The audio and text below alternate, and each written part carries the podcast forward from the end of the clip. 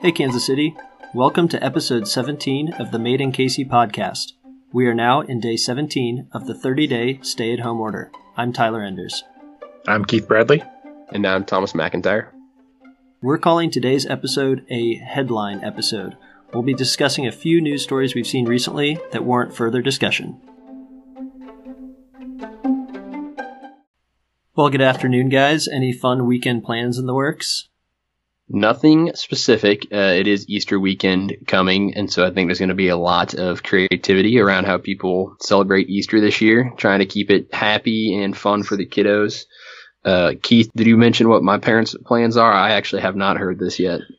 Well, so typically what happens is Easter service, gather at church, and then we all head over to the McIntyre household for brunch, yard games, massive Easter egg hunt, and a whole long afternoon of just hanging out together. Um, that's obviously not going to happen, but I did hear a rumor that your parents are now just ordering Chinese food for Easter this year. Nice. That means they're ordering from Dragon Inn in downtown Overland Park. I'm sure of it. So they'll be uh, su- supporting local in that sense. I'm, I'm I'm excited for them. But that does remind me. I forgot that I had started a new Easter tradition that I love, probably four or five years in a row now, of gathering old tennis balls uh, of the tennis court by my parents' house. And then we hit them in the vacant field next door to see who can have the longest shot. And that, that won't happen this year. That's a bummer. That's a bummer. I'm glad to hear that Dragon Inn is being supported, and I'm sure they're doing fine, but just in case, everyone should go order food from Dragon Inn because that is a Kansas City institution, and we need to make sure it survives the pandemic. Completely agree. Uh, we have not. I'm. I'm hope. I don't know if they're open or not. We'll have to check and uh, edit if they're not. But uh, I'm guessing if my parents are talking about Chinese food, it's it's Dragon Inn. It'll become the new Easter tradition. I like it. So Keith, I'm into it. do all of your kids will all of your kids participate in a scavenger hunt? Like at what age do kids not understand the idea of finding things that have been hidden? It's called an Easter egg hunt, Tyler, not a not a scavenger hunt. Sorry. Yeah. So at what age do they understand the idea of like, oh, I have to go find these hidden things? Oh yeah, everyone will participate. So Maxine's two, Ben is nine, and the the joy runs the same through all of them. So imagine the joy of finding a quarter in a couch cushion.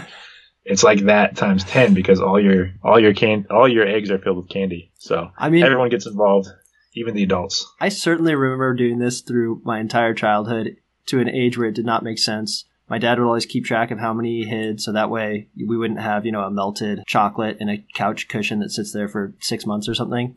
But I didn't have a sense for like if uh, Tucker, if Maxine are at an age where they can participate. Absolutely. Okay. It's like prime. It's like prime age at, at from two to four. I think is like Oh, prime okay. age for Easter egg hunt. Nice. Yeah.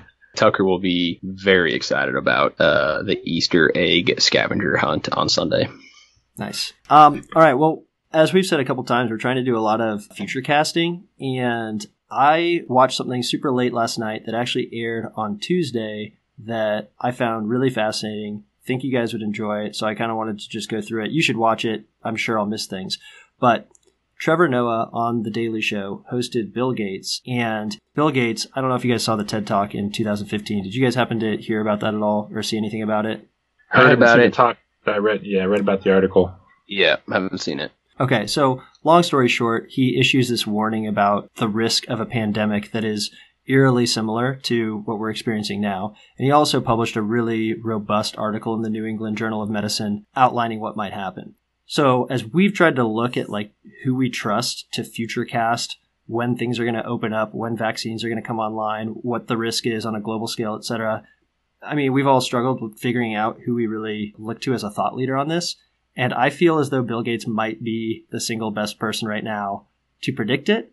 Uh, clearly, a Dr. Fauci is the type of person we want to look to in terms of the medical side of it, but in terms of the economic, in terms of the cultural, societal, I feel as though Bill Ga- Gates is really well poised to have a good inkling as to what's going to happen. So, as an overview, he of course said that the most important things we can do are staying home, increasing testing, and then he also said that in the interim, before we get to vaccines, that we need to have drugs that can treat symptoms and that that could help reduce the death toll and then also just help reduce the strain on hospitals, which makes a lot of sense and isn't something that I've thought about or heard talked about that much. The part that was most interesting to me is the vaccine timeline.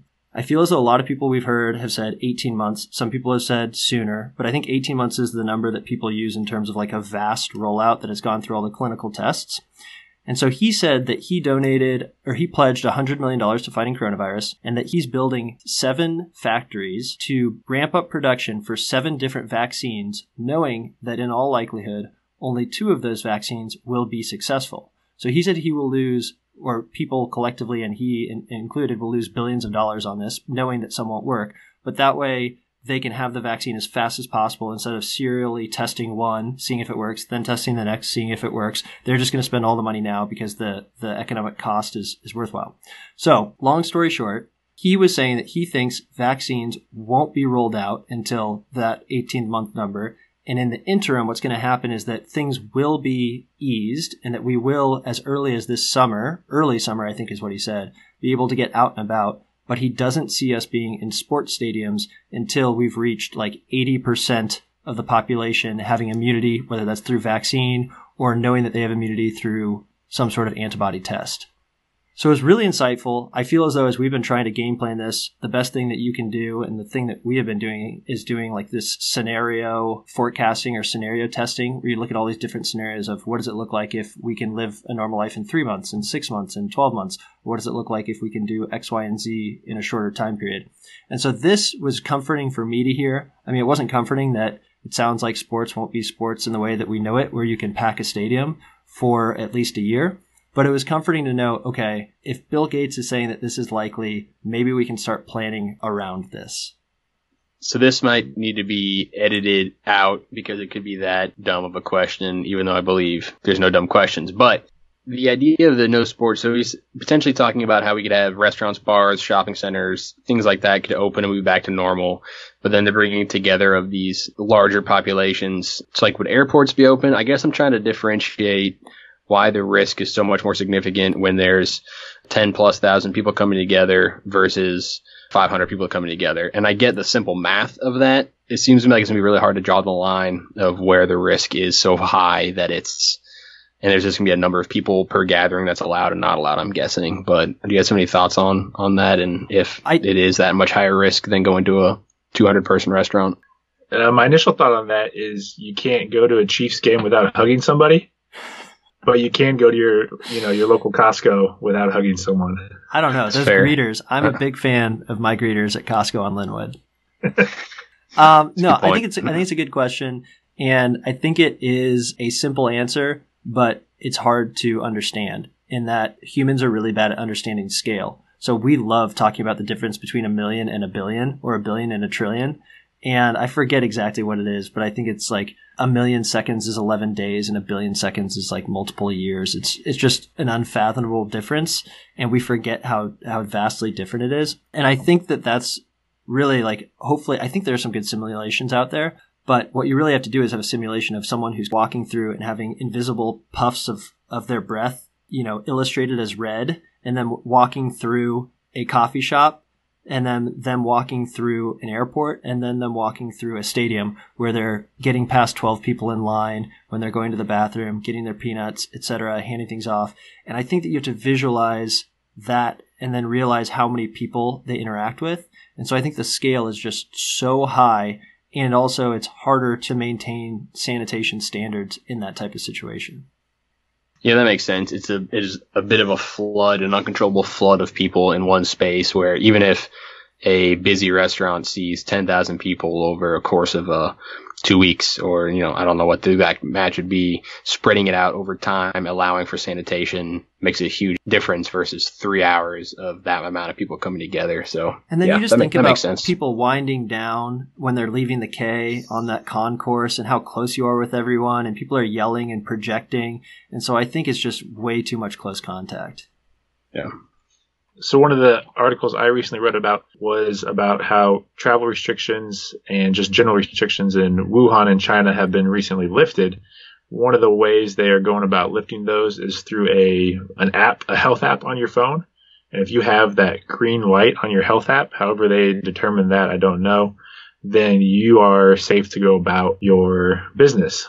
Um, do you all see a scenario in which the way we have mobile tickets to get into a stadium, that we would have a green lighted health app that says, Hey, I'm good. I can walk in and be around thousands of other people. I think that scares the yeah, I don't. I guess we're a rated G podcast. I think that scares people a lot, but I do think it makes a lot of sense. And so I believe that in Hong Kong, they've been giving bracelets to people who come back in that decide how long they're quarantined, or if they have had it, or if they are sick right now, etc. It makes sense to a to a degree, but I don't know if Americans would would get behind that. Yeah, to get into a Chiefs game. That's a fair question. Maybe is a fair question, and I think that's going to be potentially the most uh, conflicted demographic potentially about about some of this. The yeah, I've thought about that. I mean, we've talked a lot about herd immunity, and if you've already had it, and we've discovered that it's low risk of you getting it again or another strand, if somehow that allows you to go back into the workforce but not other people, a how would that testing go about? B what would that look like? I do. I think it's going to be a lot of people that are not accepting of how invasive that would be to a let other people know your health status, uh, and then b you know have a, a, scarlet letter of sorts to go out into public with. Uh, I, I don't know. I think it'd be challenging. One of the things that Bill Gates talked about was how he predicts that until the vaccine is really rolled out worldwide, we'll have to limit foreign nationals from coming into the U.S. based upon which areas have good vaccine adoption. He was saying that within the U.S., though, we have this complicated situation in which we're all in this together, and we're not going to restrict travel between states, but states have handled it very, very differently. And so, in the situation where we might get vaccines up to a certain level, enough people have some protection because their body already fought it, or they already had it, or some for some reason they they just were somewhat immune to it. Those people, if they aren't acting really carefully, could still be putting a lot of other people at risk. And so, you might act with this sort of confidence that, oh, I know I can't get sick anymore, or I know I'm protected but then you might touch the, the cup that someone who was sick touched and then pass it to someone who doesn't have the same immunity that you have. And so it's a little scary in that we really are all in it together. And it would be tough to distinguish between who we can permit to, to move freely and who can't. Yeah, the travel component I think is really interesting and relates to an article I read recently when we talk about how when the green light comes on for life to go back to normal, it's going to be in phases. And I think travel is one of those phases that's going to be very late in the game in, in terms of international travel. And so the, the article I was reading was about Airbnb and how 2020 was supposed to be this banner year for them. They're going to go public and had a $50 billion valuation. Um, and now at this point, it's looking like they're going to have a one billion dollar loss by June of 2020. And so it's it's been a major pivot for them, as many companies. But I think for them, it's even different because of this travel component and how heavily they're leveraged by it. On the flip side of that, I do think it's interesting how the article talked about how when travel does pick up, or if it does pick up domestically first, that Airbnbs will be utilized heavier than hotels because of their privacy, less population going through there, just like the stadiums. And so as things do pick up, they might come back in a big way because of their ability for the owners to sanitize, more transparency on what's happening. And so it'll be interesting to see how Airbnb bounces back. But the other interesting note in that article was that the uh, CEO, I'm blanking on the name right now, said that do have a $4 billion cash cushion to help get through at this moment, though. Wow, that's amazing. Not what you expect. Cushion. Yeah, not what you expect with uh, people going public like that. Right. So, uh, yeah, it'll be interesting. What are you guys' thoughts on travel? Do you think it's going to be a major lagger in how things will come back on the grid, or will people kind of take things in their own hands and start traveling? I think that'll be based solely on what the different countries' restrictions they put in place. It, it might almost be governed entirely by different countries, our country, etc the only thing I'd speak to or have comparison for, but it's again not a direct comparison, is a lot of the travel restrictions and the fear of travel that was put in place after 9/11. There was a significant amount of fear about getting into an airport, getting into a crowded place in that time for a different reason. I remember personally, my family, we made a point to visit New York for the first time as a family as soon as possible after 9-11 as a sign of solidarity and to show support something like this doesn't apply to that because it can almost have the exact opposite effect uh, if you are carrying a disease or spreading a disease. But I would imagine that there would be some similarities and parallels there to how people felt after 9/11 in terms of getting back out in public, wanting to support their favorite country to visit, their favorite place in America, or something like that. I think we could see a renaissance of domestic travel, and I think back to I don't know. I picture like 60s or 70s era, you know, caravanning across the country, and I feel as though a lot of people our age um, have done that or are planning to or long to do it. And I could see that being a really good reason for people to change their travel plans from an international trip to domestic travel. It is worrisome to think about which countries will be left out of the global economy because those countries that aren't able to roll out vaccines or where their leadership refuses to roll out vaccines or where the public perception of vaccines is really poor, then I think that the US and other developed nations will be forced to limit travel there and limit business with those countries. And I think it's going to create a class system to a degree of those where there is free movement and free business and free travel versus those where there is not.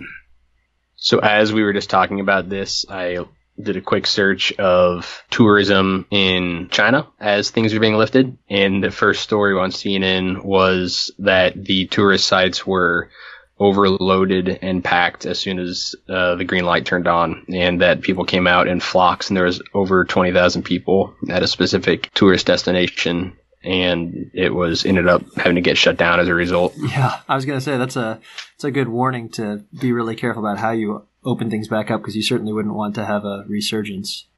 Yeah. That is interesting, though. I guess that part of that shows there's maybe not that fear that we would anticipate. Yeah. But the other side is is that a good is that a good thing?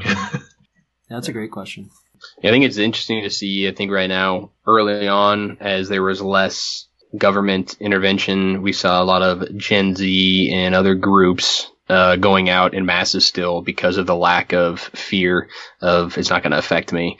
And then I think there was pressure and actual laws put in place where they couldn't. I think as soon as those are lifted, I, I don't see the fear being a component that keeps certain groups home. I think as soon as there's less guilt and less government intervention on closing things or keeping people home, we'll see a pretty big surgence of people out and about.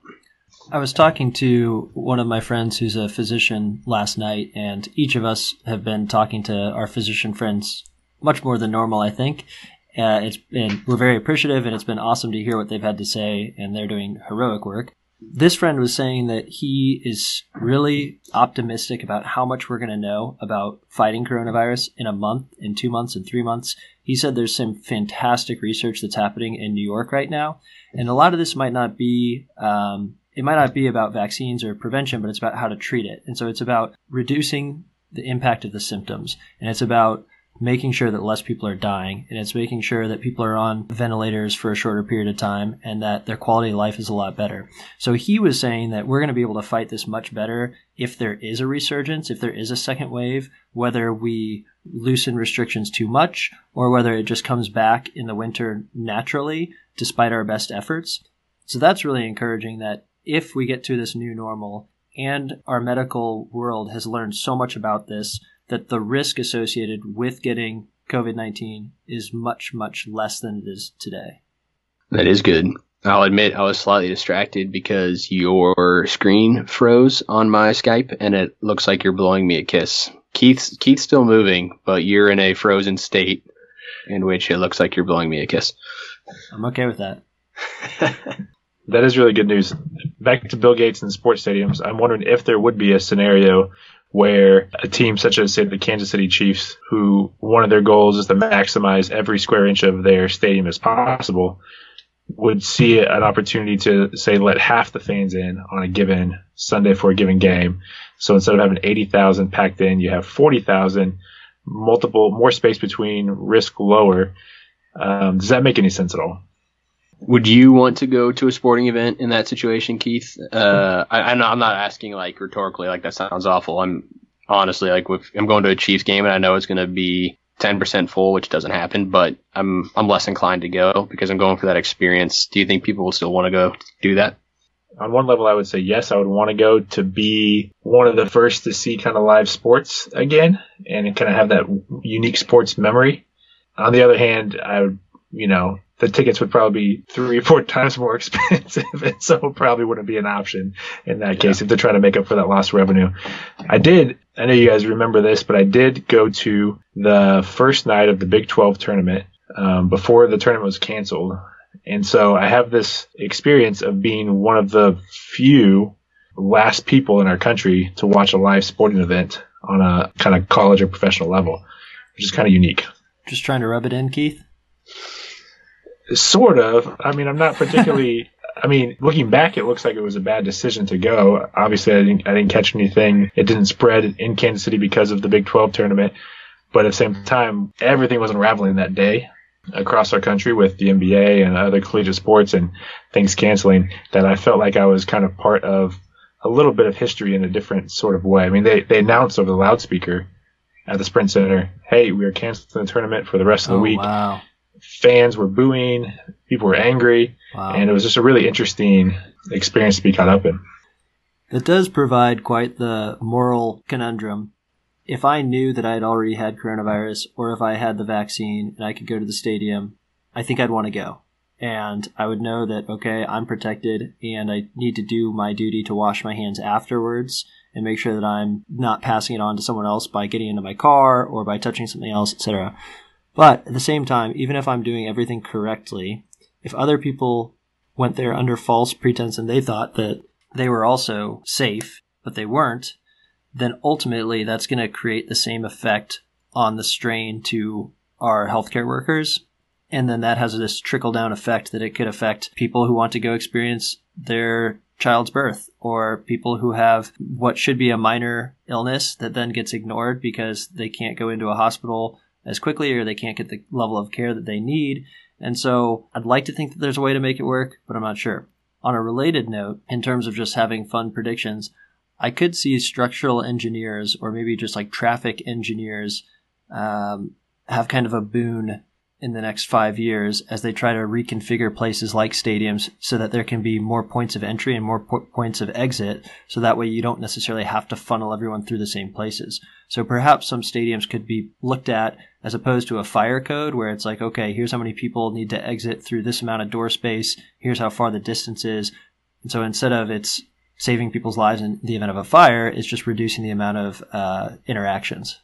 Which that would then kind of shift us into a different era of public gatherings away from the 9 11 intense security, everyone through one point of entry, to a more broader. It conflicts with the current state that we're in. not saying that's a bad thing, an interesting thing. Yeah, it would require a lot more labor. It would, it would require a lot more employees to help facilitate that process. But in terms of outdoor concerts, in terms of restaurants, if Kansas City wanted to lessen restrictions, maybe they say, hey, take whatever your fire code rating is, cut it by 40%. That's your new rating. That's how many people you can have in a space. Space your tables out, space your bar stools out, and you're good to open. That seems like you could create some sort of simple ratio that would allow certain places to open in a safer way. I was just thinking through the requirement of masks and all of that, and then I pictured people trying to eat and drink with masks, and there's obviously a, a very quick problem there in terms of public places being open where you consume things. And so, uh, but yeah, I do, I do think, I mean, I could see, I could see professional sports not serving food for a long time and requiring masks potentially as, as one step in getting back to open. Sorry, on that note, I meant to say this at the top of the podcast, and I'm really glad that you brought up masks. My neighbor gave me a slight admonishment, and she wanted me to go ahead and make sure that everyone understands that masks are only as good as the way that you wear them. So she actually is in charge of all the PPE training at the University of Kansas Health System. So she is the hospital standards coordinator, and she said that she's been really unnerved by the way she's seen people use masks. And as we are trying to get more and more masks out there, she thought that it was imperative that we share with everyone that you need to be really careful about how often you're touching your mask. So if you go into a grocery store and you're touching things, even if you have gloves on, and then you're touching your mask and you're pulling it down to talk to someone and then you're putting it back up, your mask has now been infected. So you really need to be careful about how often you're touching it. In theory, you're not touching it at all. You need to be washing it regularly. You need to be putting it on a clean surface when it's not in use. And also doctors also almost always use the ear loops to pull a mask off if they're trying not to, to touch it. So she highly recommends that we share this with everyone and let you know that you can, of course, just go to YouTube, search how you should put on, take off a mask, how you should care for it, etc. She was saying that with the reusable ones, such as the ones that Sandlot's making, we should encourage people to really have five or six because you need to be able to swap them on and off multiple times throughout the day based upon the environment in which you are in.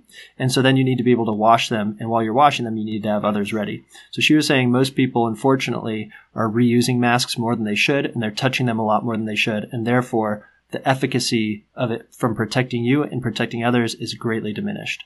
So just wanted to quickly throw that in. Thought it was a really good point. I think that's probably a good thing to close on. We've spent a decent amount of time talking through this stuff and uh, leave people with how to properly use their masks. I like it. Well, thanks so much for listening. We have some fun guests in the works. If you have any ideas for us or people you'd like to put us in touch with, please reach out to us at hello at madeinkc.co or on Twitter at madeincasey underscore. Thanks.